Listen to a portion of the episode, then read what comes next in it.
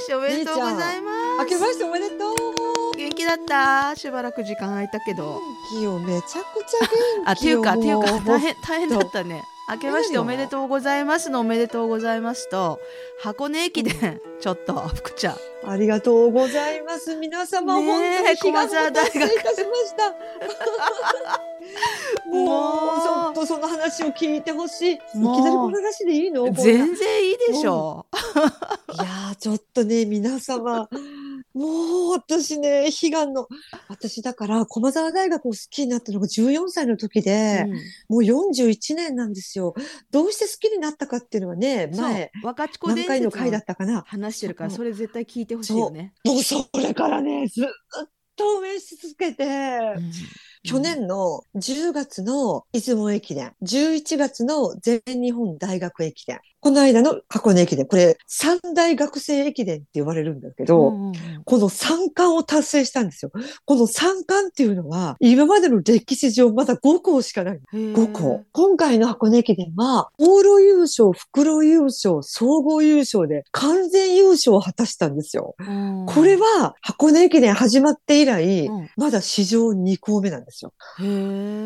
で、今回ね、駒澤大学って、田沢蓮っていうもう、1年生の時私あったんだけどもう、スーパールーキーで、あ数々の高校記録を塗り替えて、うんラストイヤーだったのね。もうもう4年生だから。で、この、の間の世界選手権にも出てるのよ。1万メートルか何かで。うんうんで、もう今度パリオリンピックを目指してる男の子なんだけど、もうその子のラストイヤーで、とにかく田沢さんに絶対に三冠を取らせて卒業させたいっていうのを言ってたのね、選手たちが。うん今年の駒沢は気合が違うでって思ってて、今まで三冠取れるチャンスって2回あったのよ、過去2回。今回で3回目だったんだけど、でも2回とも箱根で負けてるのね、今まで。一昨年はほら、駒沢大学優勝したじゃん。一昨年、うん優勝した時も、全日本箱根が優勝してるんだけど、うん出雲駅伝がコロナで中止だったのね。だからだから三冠取れなかったのよ。でも今回ほらもうメンバーも、うんでも花尾くんっていう子もすごくもう仕上がりが良くって、うんキャプテンの山野くん、本当は田沢くんがキャプテンだったんだけど、うん田沢くんはやっぱり世界選手権とかに集中してもらうって言われて。山野力くんっていう子が、あいや、山野くんはね、一昨年優勝した時にうん9区を走ったんだけど、うん1がその時まで創価大学だったじゃん。もう3分以上差を開けられてしまったのね。でもほら、アンカーの石川くん、ちょっとほら、あのそうね事件でね、あの、かわいそう。あの子がもう3分をね、ひっくり返して優勝してくれたんだけど、うんやっぱり山野くんはね、やっぱりあの苦しみを乗り越えて、うん今回ものすごく力走で。で、あとね、もうスーパールーキーの佐藤圭太くんっていうのもいるのね。うん京都の洛南高校出身の。もうこれもね、あの、田沢くんと同じく、うん数々の高校記録を塗り替えて、出雲、全日本全部出たんだけど、区間賞とか取ってるの1年生で。でもね、箱根駅伝ね、メンバーで、あの、メンバーの中には入ってたんだけど、走ってたのどうしてって思ったら、胃腸炎。花尾くんっていう子も、うん。この間の全日本大学駅伝のアンカーで、うん。2位とすっごい差を広げて優勝してくれた男の子、その子もね、急性胃腸炎。そう、田沢蓮、田沢蓮くん、うん。もうパリオリンピックうん。目指してる、あの子に関しては、コロナだったのね、12月の初めから。それはね、1月2日、2区走り終えた後に公表したんだけど、12月の初めにコロナにかかって、2週間走れなかったって。箱根まであと2週間しか調整できなかったっていうのよ。まあ、でもそれでも区間3位だったんだけど、なんかね、いつになくきつそうで、めっちゃくちゃきつそうで、うん。で、最後、中央大学の吉井大和くんってめっちゃくちゃ速い子いるのね。去年の一区かなんかで前人未到の区間新記録を打ち立てた吉井大和っていうことをずっともう抜きつ抜かれつずっとやってたの。うんなんでだろう今回苦しそうだなって思ってたのね。だったら、ゴールの100メートル、200メートル前で、ブワーッと吉井大和くんに抜かれちゃったのよ。バーッとあの子がダッシュかけて。うんで、その後ろにすぐ青学が来てて、青学と、その吉井くんは結構もう100メートルぐらい手前からタスキを取ってたのね、次につなげる。短くても数十メートル前からタスキを取って、もう右手に持って走るんだけど、うん田沢くん全然取らなくて、もう顔がはぁはぁ。いや、私この子、えタスキ取るの忘れてないって思ったら、うんたすきは受け渡せる5メートルぐらい前よ。たすきバーッと取って渡して、うんいや、絶対体調不良だなって思ったのね、私。そうだね。そう。だったらやっぱりコロナウイルスで、うん私身近な人がね、コロナにかかったんだけど、最近。うん。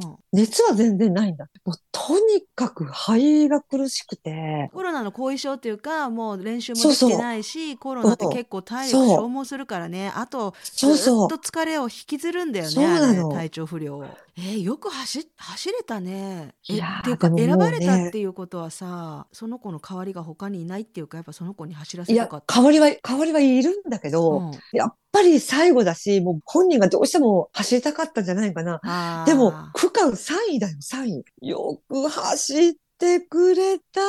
いやもうだから意識も朦朧としてたんじゃない？たすきも取らずにさもうとにかく前に前に絶対もうね、ちょっとでも前に、そうちょっとでも前に行きたかったんだと思う。うんそしてね、私ね、プロの時応援に行ったんですよ、大手町まで。うん何回目かの回で話した寺田交差点って覚えてる ?12、3年前の国学院大学だ。あ間7、違えちゃった8、9、10とこで。そう、間違えたとこ。私たちそこで応援したのね。うんちょうどその寺田交差点が、うん駒沢大学の応援団のブースだったのよ。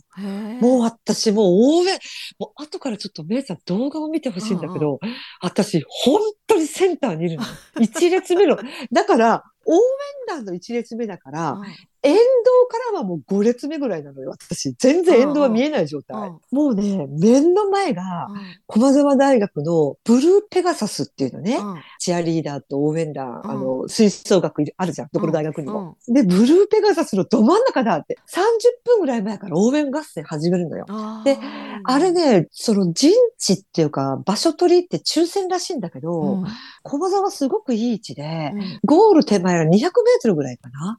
まだ応援合戦が始まる前に、その応援団の中ってみんなほら制服っていうか、決められたチアリーダーならチアリーダー。応援団の男の子はまあ決められたトレーナーみたいに着てるんだけど、うん一人でビシッとスーツ着たイケメンなお兄ちゃんがいたのよ。うんバチッと目があったら、うんもう数年前に卒業した、うん駒沢大学のそのブルーペガサスの応援団、団長さんだったのね。あ私、だから彼が現役の時にうん会って話したことがあるのよ。私はほらもう覚えてる。あーって手を振ったのね。だったら来てくれて、うん福ちゃん、久しぶりですねって。ちょっと待って待って、ちょっと待って、なんで名前を覚えてるの？うんうんしかも私帽子かぶってるし、マスクもしてるし、目しか出てないのね。うんえ、なんでわかるの？って、覚えてますよ。あの子モテるぜ、絶対。ありゃモテるぜ。もう、本当に。いいね。うんさ。爽やか。いいだろう。うんもう最高、うん最高かっこいいと思って。うんそう。で、なんかそのブルーペガサスが目の前ででうん応援合戦始めて、うんもう本当に応援団長が手をパッて伸ばすじゃん。うん昔、ああ、花の応援団、シェーってあったの覚えてる、うんうんあんな感じで、あわかるドークマンの漫画で、ビャーってやった時にもう、私に手がバシッバシッって当たるんじゃないかっていうぐらい、すっごい目の至近距離なのね。うんで、その写真うをんバシバシ撮って動画も撮って、娘に送ったのね。うん見て見てって、駒沢大学の応援団の目の前にいるよって動画を送ったら、うんああ、知ってる知ってる、それ友達が入ってたよ。確かブルーインパルスだったよねって。ちょっと、それ、ちょっと待って。それは航空自衛隊の精鋭部隊だから。でね、もうね、テレビ放送見てたのね。うん TVer で無料配信を。うんでも、全然繋がらないのよ。人が多すぎたせいで。沿道は全然見えないのね。人が20、30、40人も折り重なってるから。だから応援団の人たちも全然選手は見えない状態。あ私ね、背の高い友達がいたのーね。うんごめん、ちょっと私、おんぶして。おんぶしてもらったら、まあ、ギリギリ見えたんだけど、うん。そこからもうす5分ぐらい来なくって、で、多分すごく重いだろ、もういいよって、ありがとうってうん。下がって、それから数分して来たのかうな、ん。よっしゃーみたいな感じで、うん。駒沢優勝だねみたいなこと言ってたら、うん。その雰囲気を見て、うんブルーペガサスの子たちが泣いてるの。ああ、自分は見れないけど、もう見れないで、しかもね、顔、表情変えるわけでもなく、あピシッと応援団だから、ー整列したまま、うん。もう涙を流してるチアリーディングの女の子いて、うんもう、ああいうの見たらもう泣いちゃうよね。すごいね。なんかそれ日本っぽいね。もう、もうほんと泣いた泣いた。で、それから、各大学で、外で反省会みたいにするのよ。駒沢大学はいつもここでエンジン組んで、うん。ちょっとしたプチ打ち上げだよね。うん。でも多分優勝したから、うんなんかいろいろね、インタビューとかで時間かかってんじゃないから、うんここで待ってよねって。でもね、私もうすっごいトイレ行きたくなって、うん寒いし。でも私がトイレ行ってる間に駒沢が来る可能性もあるじゃん。うん。もうでもそのトイレ行きたくないな、嫌だな、もう。でもね、究極まで我慢して、うんもうこれ漏れる、もうダメだと思って、途中で抜けたのね。うん。で、その抜けたのが功を奏して、うん。なんと駒沢を発見したのよ。私が途中で。戻って、あっちあっちあっち、あっちいますよ、駒沢。うわーみたいにまた移動して、うわ、よかった、見つけたよって。もううん福ちゃんがトイレに行ってくれたおかげよ。ところでトイレは行かなくて大丈夫なのって言われて、いや、私もね、駒沢を発見した瞬間に尿のすべてがもう内臓に吸収されて、匂いが全然なくなっちゃった。いや、もう全然大丈夫。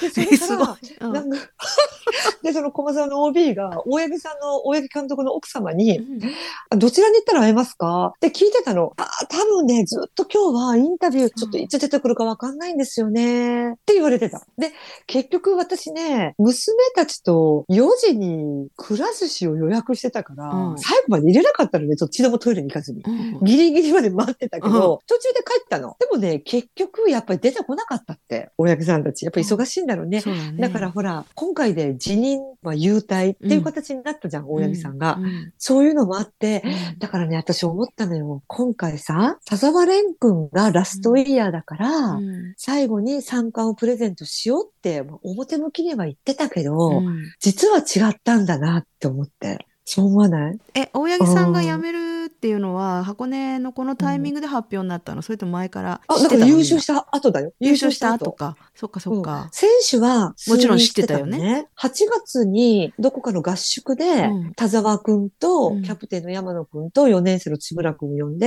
うん。大八木さんがなんかもう涙を流しながら、うん。もう来年の3月でうん。監督を辞任しようと思うって言って、もううんうん涙を流しながら打ち明けたらしいの。うんでもさ、今回が99回大会で、ね。来年が100回なのよ。普通ならさ、うん100回までやってやめようかなって普通私だったらそう思う。あでも、自分は99で退いて、100を新しいもう信頼を受ける藤田さんに監督のたすきをつなぐって、わあ、大八木さんかっこいいな。そうだね。それも。そうだね。あれ、藤田、あの藤田さん、ベルリン走ってる。藤田敦さん。あそう、そそうだよ。藤田敦さん。彼、彼いいだからね。真面目だよね、とっても。あ私ね、気さくだ1し。ヶ月ぐらい前、1ヶ月、2ヶ月前かな。うん。ばったり会ったの、藤田さんに。で、自転車乗ってて、うん藤田さんうんが。で、シューッと自転車で行ったから追いつけないからさ、うん藤田みたいなの呼んで。で藤田で、あ、こう、であ知ってるの？私覚えてますか？あ、知ってる、もう知ってる知ってる。覚えてますか？あ、覚えてますよって言ってくれて、うんもう今年は三冠ですよねって。あ、もう本当にそうなるといいですね、みたいな。藤田さんって、もともと駒沢出身なの？そうだよ。彼は、うん。三冠を逃した。現役の時にね。今だから40何歳でしょ？その三冠を達成するチャンスで、できなかった、あの、メンバー、主力エースなのね、駒沢の。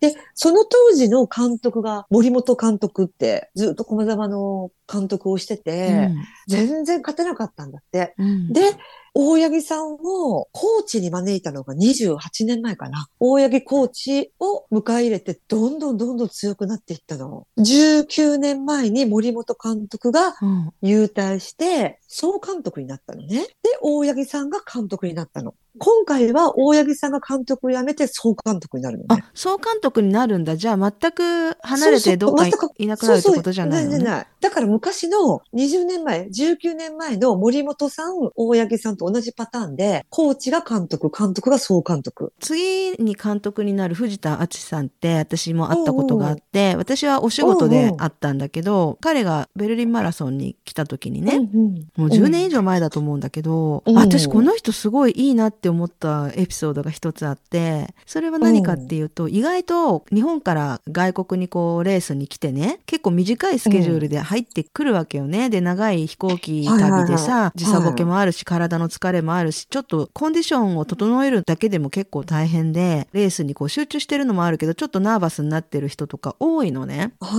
選手の中にも。でもね、藤田さんはね、なんかね、遊びに行ってね、うん。遊びに行くっていうのはちょっと観光に行ってきたんですけど、とか言って言うわけよ。でも、でもね、電車の乗り方もわかんないし、ちょっと困っちゃった時があって、どうしようって言って、地下鉄の駅でこう、なんか、切符の買い方もわかんないし、うん。みたいな感じでいたら、女の人が、ドイツ人らしき女の人が声かけてくれて、で、片言の英語で、ここに行きたいんだっていう、確か、戦勝島だったっけな、あの、ちょっと忘れちゃったんだけど、ここに行きたいんだって言ったら、一緒にね、そこまでね、行ってくれたっていうのね。で、それをすごく嬉しそうに話してたの。で、私それね、すごく印象深かったのね。あ、この人すごくオープンでリラックスしてて、うん。やっぱりこう緩急じゃないけどさ力を出すためにはさ、うん。力を緩めとかなきゃいけないっていうのもスポーツあるあるでさあの、うん。尾崎義美さんが結構そういうタイプなんだけど割と現地で緊張するよりも、もうねここまで来たら今まで一生懸命練習頑張ってきて、辛い練習乗り越えてきた。でいよいよ本番でもうここまで来たらその辛い気持ちとか苦しい気持ちとかも取っ払って楽しむんだって言って割とレース直前とかでも好きなもの食べて、もうリラックスしちゃうみたいなタイプ。で藤田さんもそういう感じでねそのエピソード私にめちゃめちゃ嬉しそうに語ってたの。ねもうすごいドイツの人優しくってとか言ってね。こういう感覚のスポーツ選手はすごい力発揮するだろうなっていう。あのそんな私が偉そうに言うことじゃないしいろんなタイプの選手がいてね。四六時中ストイックでいることでその強さをキープしてる人もいるだろうけど結構私の好きなタイプのアスリートだなと思って緩急もう入れ力を入れるために抜くっていうね。だからすごいこうハートフルな印象もあったわけよ。ちょっとここで豆知識なんですけど、うん。これ、これを聞いてる、ポッドキャストを聞いてる人で、藤田さんがどんなこ、どんな人か知らないわっていう人も、まあ、多分多いと思う。彼は元、元マラソン男子の日本記録保持者なんですよ、うん。皆さん。うん今、鈴木健吾でしょ？その前が大迫傑、その前が設楽優太、その前が高岡さん、その前が藤田さんなのね。あー2000年に出してるんです。その後にすぐ高岡さんに抜かれて、で、高岡さんから、それから結構20年近くかかったじゃん。設楽優太が塗り替えるので。だから1億円を出すことにしたい。1億円。なるほど。全然出ないから。でも出すって言った瞬間に出たよね。1億円出す。うんそうそうそうみ みんなが、そうそう、気合い入れたらできるじゃん。そうそうそう。思ったそう。どんどん出て、で、藤田さん豆知識ね。これね、藤田さん、うんめっちゃ男前だよね。あ、もうちょっとね、私ね、初めて会った時、うん学生かと思ったのよ。お若い。すっごい男前だよね、そ。う。ベルリン来た時うんも多分10年以上前なんだけど、あ、だけどちょっと待って、今見たら76年だって70年代生まれなんだ。76年って何歳かな今年46歳。えっと福島出身だって。大八木様と一緒じゃないですか。2009年だ、うんベルリンマラソン。そうで、10年以上前だと思ったの。藤田さん、う46にもなるの、あ、でも結婚したのはそんなに昔じゃないよ。2時うん間6分51秒っていうのが当時の日本最高記録だ。今は？日今本、2時間4分。鈴木健吾の。うんやっぱりシューズとかが良くなってるのもあるよね、絶対に。それもあると思うよ。うんだって。ね、今さ、マラソン中にいろいろドリンクとか、給水があるじゃない？お水だったりとか、うんスポーツドリンクだったりとか、うんジェジェルっていうの、ゲルっていうの、なんかあれ飲んだりするじゃん。でね、うん。ベルリンマラソンって来年が50周年なのね。うん50年約50年前のベルリンマラソンの時に優勝した女性でね42.195キロ給水なんてないんだって水飲まないで走ったんだってよ。脱水症状起こすよね。箱根駅伝も数年前まですごい脱水症状で途中棄権とかもう何年か前に一つのコース、10区とか9区とかあるじゃん、一つのコース。うんうん一つの区。くあれで3人棄権が出た脱水で大会もあるのよ。えでもそれ水飲んじゃいけないんじゃないんでしょ？飲むのがうまくいかなかったってこと？いや、そういう飲むところがなかった、当時は。だからほら、今途中で部員とか OB とかが追っかけて水を渡してるじゃん、うん箱根駅伝。うんそうそう、あれはね、やっぱり脱水症対策え？脱水対策で、最近までなかったの？今脱水で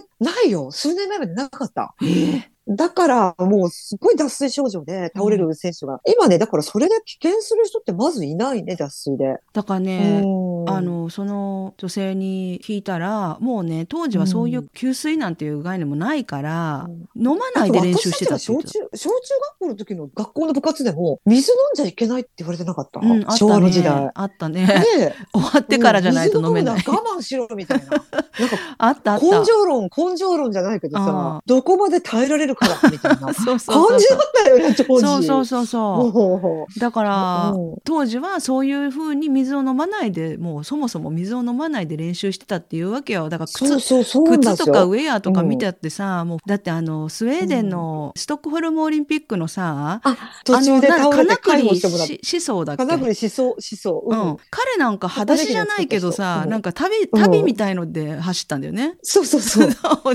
だからやっぱもう年々それこそギアうんシューズだったりとかさ、栄養についての研究とかもあるしさ、うんだって言ってたよあの尾崎芳美さんね2009年の世界陸上女子マラソンで銀メダルだった尾崎芳美さんはあの昔ね貧血気味でどうしようもなくてうん。でそれの対策っていうんでねあの好きなうん。コーヒーもやめてレバーをいっぱい食べるみたいなねこととかすごいやってたっていうわけ。う。んでそれをね彼女より10歳若い世代のマラソンランナーね私の友達。その人は箱根駅伝もニューイヤーズ駅伝も経験してる人ででその人は尾崎芳美さんより10年若い世代なのね。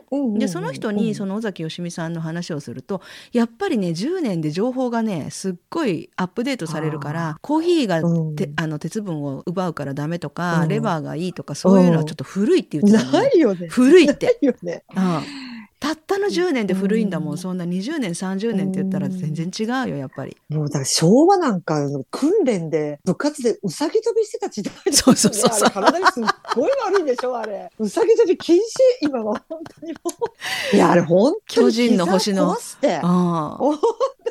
巨人の星の歌のね歌でうさぎ跳びやってるヒューマが。そう。でね、は箱根駅伝の放送を見てると、うん。CM どうぞってなるときに、うん。本当に昔の映像が映るのね、箱根駅伝あの。それを見ると、今ほら、監督、後ろに乗ってる車が、運転手の横に監督が乗って、後ろに二人ぐらい乗ってるよね。うんその、陸上部の庶務って言って、あの、まあ、当時あのかあの川内さんじゃないや、えっ、と M 高さんがやってたやつね。あの、エム高橋さんがやってたら、もうめいちゃん後からちょっと送るよ、写真。うん今、どっかの、ほら、カンボジアとかでさ、一個の自転車で10人ぐらい乗ってるようなのがあるよ。ああくるくる回って。あの状態で、選手の後ろにトラック、箱のトラックが乗って、そこに部員が全員乗って、え？ー後ろからガンガン応援してる。パーティートラックみたい楽しい。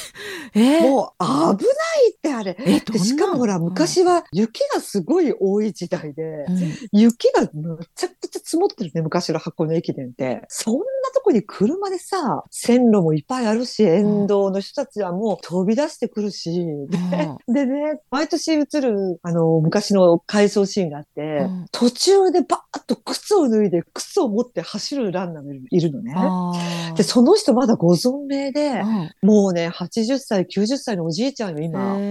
で、私がですね、って、そのシーンもちゃんと残ってて、うんどうして靴脱いだんですかって言って、やっぱり昔は靴が悪くって、私すっごく足の甲が高いんですよ。靴下脱いで見せたら、本当に甲が高いのね。へもう、もう山、富士山のように盛り上がってて、もうこんなで履いて痛い、たまんなかったんだって。ーうんで、途中で脱いで、うん手に持ってバーッと走って、区間賞だよ。区間新記録。はだ、裸足で走ったってこと？靴下かなんかで。いや、裸足裸足。アベベじゃあるまいし、すっごい裸、アベベよりもっと昔にいたよ、箱根駅伝でそうやって走ってた人が。箱根駅伝でも99回ってすごいね。いや、本当から104回なんだよ、めいちゃん。あ、そうなの？は今年104回か5回か戦争で中止。ああ、そうだね。第1次と第2次で。本当は104回だったの。すごいよね、でも。すごい。だけどそさ、もう新年明ける前から福ちゃんそわそわそわそわしててさ、もいや、う。私ね、あもうなんか怖かったの、でも、大丈夫、三冠取れるよって言ってくれる人もいるんだけど、うん。私もそう信じてたけど、やっぱりちょっと不安。そりゃそうだよ。何何ががあるかわかんないもん。そんで。箱根駅伝ってやっぱり出雲や全日本より倍距離があるし、うん。で、実際ね、袋の時に行ってみて、で、私、帽子も駒沢だし、ウィンドブレーカー、ウィンドブレーカーって長いやつ、うんなんていうのかな？あの、選手とか監督が着てる同じやつなんだけど、同同じやつなの？じやつ、だってあれ、駒沢大学の売店で買ったもん、あ私。売店で買えるんだ。もうもしかしてレプリカかもしれないけど、うんうんで、それを着て、私、駒沢のブースとかにいたでしょ、うんうんなんかね、私ね、駒沢いつ出てきます？とか、あ、聞か記者会見何時からね、ちょっと。関係者だと思う。そうそう。で、挙句の果ては、誰のお母さんなんですか？って言われたの。そっか。そのぐらいのお年頃だね、確かに。まだ2日しか経ってないよ、優勝して。もう何回見た、何回見た？あの、ほら、一昨年私がイケメンだって言った、東海の竹内くん。あ、あの子彼出てたね。出てたよ出てたね。出てた。もうでもね、終わりだね。今回でも4年生だから。悲しい。東京オリンピックに出た中村翔吾くんもさ、うん。富士通に入ったんだけど、ずっと駒沢のキャンパスっていうか、運動場で、大八木さんとずっと二人でマンツーマンっていうか練習してて、東京オリンピック目指してたのね。あだから田沢くんもそうなんだって。彼も就職するけーど、うん練習は大八木さんと駒沢大学でやるらしいのね。で、それでパリオリンピックを目指す。うんでもね、なんかね、大八木様のあの、もう、あの、愛のある劇が聞けないと思うとちょっと寂しいね。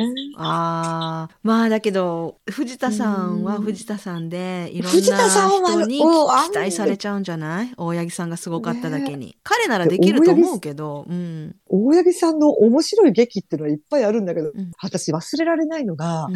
山登りの5区を走ってて、駒沢の伊藤くんっていう後ろにぴったりと国学院の浦野くんっていう子がつけてたのね。うん。国学院っていうのはほら、国学院の監督が前田監督って言って、元駒沢 OB の大八木さんの教え子なのね。うん。私なぜかもう前田監督大好きで、うん。国学院に負けても全然悔しくないのよ。うん国学院頑張れっていうぐらいあの人、あの人、えーっと、あの人がいたの。なんだったっけ？めいちゃんがベルリンで会ったっていう、この間。ああ、えっと、名前をどう忘れちゃった？えっと、ホンダの、ホンダの選手でしょ？そう。なんて名前だっけ？えっ。と、え、去年、ニューイヤーズ駅伝で、う。んホンダアンカーで優勝した彼？土方。土方さん？あ、そうそう、土方くん、土う方くん。んうん。彼も国学院だったのね。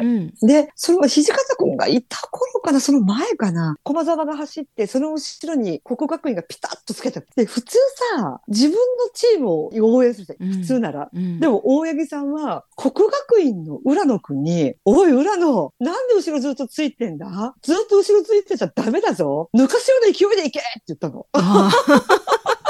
あそれで本当に浦野くん抜かしちゃって、あ記憶に残る名シーンだよ。だからあの車に乗ってた他の小沢の庶務の子たち笑ってたもんね、後ろで。うん で、あと、これもめいちゃんに話したかな。うんテレビカメラが前を行ってて、すっごい遅かったのよ。で、うんその後ろにすぐ白バイが来て、うんその後ろに駒沢の選手が走ってて、その後ろに大八木さん来てたのね。で、テレビカメラがもう本当遅かったの。遅くてずっと撮影してるでしょ？テレビカメラさん、ちょっと危ないから、もうちょっと早く行ってください。もうちょっと先行ってくださいって白バイがアナウンスしたのね。うんそれでもテレビカメラが行かなかったの。だったら大八木さんが、おい、もう少し前行け危ないだろ、テレビカメラって。あれもね、記憶に残る名シーン。いいね。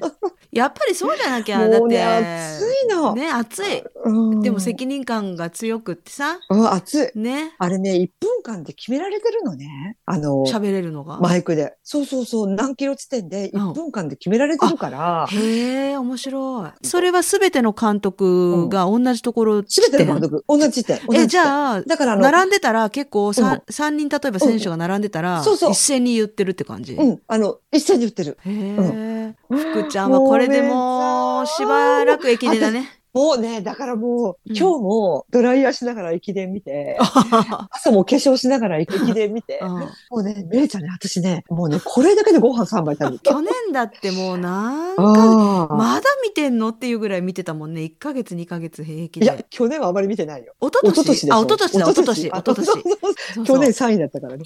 そうだそうだ。だ。そうだ。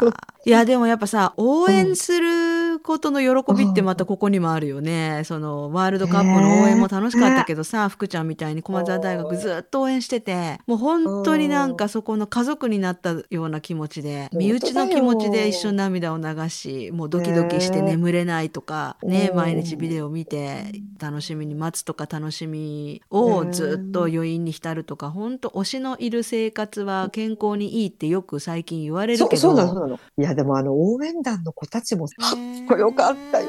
ブルーペガサスの皆様も本当に大好きもうこれでまた福ちゃんのランニング熱がなんで12月に300キロ走ったよとか言ってたよねいや、それ、それがさ、うん私、その、毎月300キロは最低でも300を走ろうと思ってたのね。12月は、結構ほら、いろんなイベントがあるじゃん。うん12月の20日だったかな、その頃に私、あの、コロナのワクチンも打ったのよ。4回目の。あそうだっただから、いや、私ね、もういいかなって、うん。ワクチンも打たなくていいかなって思ってたんだけど、あーなんかあのね。今度ね、参加するマラソン大会うん。が、半年以内のワクチン接種か、医療機関の PCR 検査の陰性証明って書いてて、医療機関で PCR 検査を受けようと思ってたのね。うん。ほら、注射打ったらさ、うん。何日か走れなくなるうん。かなって思って、うん。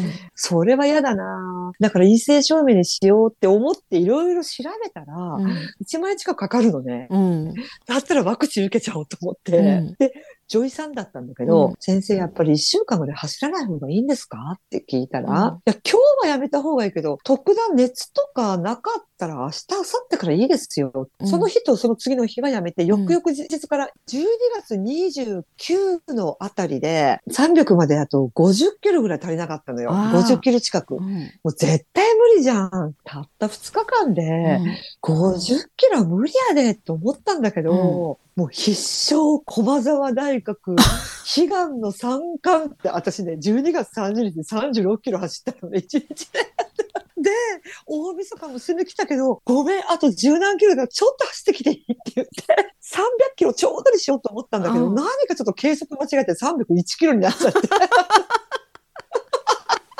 なんでちょっと1キロ多かったよ、がっかりみたいな。ちょうど張り切300にしたかったんだけど、うん 愛の力が追い上げたよ。ねえ、すごい。もくちゃんうは決めた時の集中力と執念すごいからね。ほんとよ。で、なんか言ってなかった福ちゃん、すっごい最近、ドハマりしたああの赤い。それちょっと聞いて、ちょっと聞いてくれる？大丈夫？私、うん私ね、マラソン、大丈夫？マラソン仲間の、私ね、本当に最近の歌謡曲ってあんまり 聞いてないっていうか、あんまり興味がなくて、うちの娘が誰々がいいよ、誰々がいいよ、全然ダメなのね、私。うんあ、ちょっと私に合わないかなって。私やっぱり昭和のムード歌謡とかが好きだから、みたいなうん。年いとってハッピーエンドブルーがいいなーってか言ってたのね。マラソン仲間の女性で、うんもう私と同年代だよ。その友達が藤井風がすごい好きなんだって、何？ちょっと変わった名前だね、それ本名？って、本名だって言ってて。うんで、ちょっと福ちゃんも聞いてみてくださいね。絶対いいから。で、そのマラソン仲間の女性が、先月かな、東京でのコンサートチケットが手に入らなくって、どっか東北まで行ってたのよ。藤井風のコンサートに。うん福ちゃんも聞いてほしいなとか言ってて、うんたまたま大晦日うにん、誰々は何を歌いますっていうのが新聞に出てて、あ、なに紅白？藤井、そうそう、あ、紅白紅白。で、藤井か、ああ、これ、あの人が好きだって言ってた人だ。死ぬのがいいわ。何このタイトル。うん変なタイトルだな。今時だな。ちょっとあんまりいいタイトルじゃないな。って思ってたのね。うんで、紅白も見てなかったの、別に。だったら、うちの娘が、うん好きな歌手、その時だけ見ていい？って。で、時々紅白に変えてたのね。うんで、私もまあ、真剣に見てたわけじゃないけど、藤井風出てきて、うんああ、これあの人が好きな人だ。聞いたことあるあの人あるプロモーションビデオだけど。最高にいいよ。最高にで、なんか世界で一番多く聞かれた、再生された日本の歌らしいね。えー去年すごい1年で。え、すごい。それは知らない。もうヨーロッパとかですっごい人気らしいの。えー再生回数がヨーロッパで一番多いのが藤井風なんだって。で、それから私ね、YouTube を登録しようと思って見たら、うん普通さ、普通歌手って、うん実際歌うよりもうんレコードや CD のが上手いわっていう人が結構それが普通じゃん。うんうん藤井風はね、CD よりもテレビで、あの、醸し出すあの雰囲気。すっうんうんわかる。ごいの。表現力っていうの。うんうんで、死ぬのがいいわ、死ぬのがいいわって最後死ぬのね、本当にバタバタ。うん私普段ならケッてバカにして笑うとこなんだけど、うんもう私も泣きそうになっちゃって、なんて素敵なのこの人って思ってね。うんで、YouTube を見たら、うん今25歳なんだけど、えー、若い。もっと言ってるかと思ったデ。ビューするねうん、中学生の時から YouTube アップしてるのね。もうね、その時は全然歌ってないのね。とにかく家でピアノを弾いてるのをアップしてるの。それがもっとベートーベンだったり、バッハだったり、へーかと言ったらピンクレディの UFO だったり。それがね、並外れたピアノの演奏じゃないの。えー、すごい。もうちょっと変わった弾き方っていうか、ちょっと後でさ、YouTube チャンネル、もうすっごいよ、彼。天才現るだね。うん。天才現る。彼は多分世界に出るよ、きっと。ああ、日本で初めあれみて、たいな。うん。初めてじゃない？坂本九うん。以来、初めて世界で。以来だと思う。うん、いや確かに表現者って感じした。なんか、うん。あの歌の歌詞もいいし歌のタイトルだけ見ても結構面白い？死,、ね死んだらいいのにだけなんだっけ死ぬのがいいわ。タイトルでちょっとバカにしちゃったんだけど、あれ、うん。究極のラブソングだよね。すごい。あとね、なんなんって言ったから、なんなんわら？みたいな。うん、なんなん笑あれだ。そうそうそうそう。なんなんわら？なんか、彼女の歯に青のりがついてて、それを彼女に注意すべきか、しないべきかみたいな歌詞なんだけど、うんしょうもない歌詞なんだけど、うん藤井風が歌うと何とも言えない名曲になるんですよ。アントニオ猪木のあの詩も藤井風に歌にしてもらえばよかったね納豆食べてごめんとかやつだっけああ、冷蔵庫の納豆食べちゃってごめんねでしょ。う んもう怒ってないで、可愛い笑顔を見せておくれよでしょ。でもねうん藤井風今日今日のニュースで SNS のニュースだけどねあのサイババっているじゃんああの、インドがだから、そうそうそうそうあれのああれをすごいめちゃめちゃ信仰っていうのなんか信じててそれをね歌詞にサイババの教えとかサイババのことを歌詞にそのまま入れてたりとかするのをなんかうんすごい叩かれてた。でも、サイババって、うんほら、手をこうやってパッとネックレスとか出し出すじゃん。うん、あれなんかメイドインジャパンとか書いてるらしい。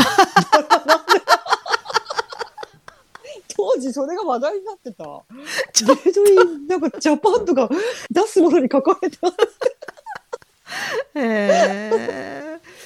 そう藤井風にハマってるっていうことだったのかあうんでもあの人は本当にああ人がやっぱ独特な世界観あのオーラアーティストだね。本当に、うん世界観で思い出したけど、今日本のアーティストで、うん。尾崎世界観っていうの知ってる？知らない。いや、私も知らなくて、ローソンかファミリーマートかなんかに行くと、うん。沖田博之のコンサートツアー発売中とか書いてるポスターがあるじゃん。うん。あれで、尾崎世界観。私これ何これ人の名前と思って、うん。で、それを写真撮って娘に聞いたの。ね、これ何って。あ、最近人気の歌手だよって言われた。尾崎豊のファンなのかな。よくわかんないけど。ねえ。もう尾崎と言ったらねもう尾崎うんジャンボ尾崎とかしか浮かばない。尾崎よしみとジャンボ尾崎だからさ私の場合は。ちょっと私の場合はアイラビューの方だ。あ、私昨日、うん。ちょっとこれだけ聞いて、昨日のうん。スポーツ新聞越し、うんね、うん全部買おうと思って、うんで、昨日ちょっとね、仕事に行ったんですよ、午前中。うん行きはほらもう荷物になるから、うん新聞いっぱい持つと。うん帰りに買おうって思ったのね。うんで、帰りに買って、帰ろうって思ってて、すっかり忘れてた。気がついたのがもう6時ぐらいだったのよ、夕方の。うんやっばいと思って、私あっちこっちあっちこっち走って、どこも売り切れだったのね、スポーツ新聞が。で、最後の最後に、人通りの少ないようなコンビニエンスストアに行ったら、なんと全部脱水して残ってたの。あ私のためにみんな一部ずつ残してくれてたような。うんでも、やったけどと思って。レジに持って行ったら、うん袋いりますか？いや、袋いいです。だったら、うん新聞ってほら、縦に曲がってるとするじゃん、うんもともと。うんそれをね、そのコンビニの店員のお兄ちゃんが、うんハンデホークで曲げようとしたら新聞越しを。うん私、うわーって言って、やめてみたいな。もう、横山弁護士じゃないけど、もうやめて曲げないでってなって。あ、もう全然関係ないけど、あさって1月7日は、沖田博之60歳の誕生日ですよ彼も60歳。あねちょっと、ちょっと、あれ、ちょっと悲しい話になっちゃった。ま まあね。いやいや、しょうがないっあいいしょうがないよ、それはね。笑って忍ぶっていうのが私たちのまたスタイルだからね。あのーうんあとね、面白かったのがね、年末、福ちゃんがもう本当リアルタイムで紅白見てて、安全地帯の後ろに、あ、あ、あ、あ、アマゾンアマゾンズがとか言って、写真送ってきたじゃん、すぐその時に。そしたらね、同じことをしてくれたリスナーさんが3人いた。えー、嬉しい。アマゾンズだよって。今年も楽しみしてるからね、福ちゃん。よろしくお願いします。よろしくお願いしますね。また近々ね、うんあの、例のディナーショーのこととか聞かせてくださあ、い。本当話す話す今度。ね、2023年も良い年になりますように、今年もよろしくお。願いします。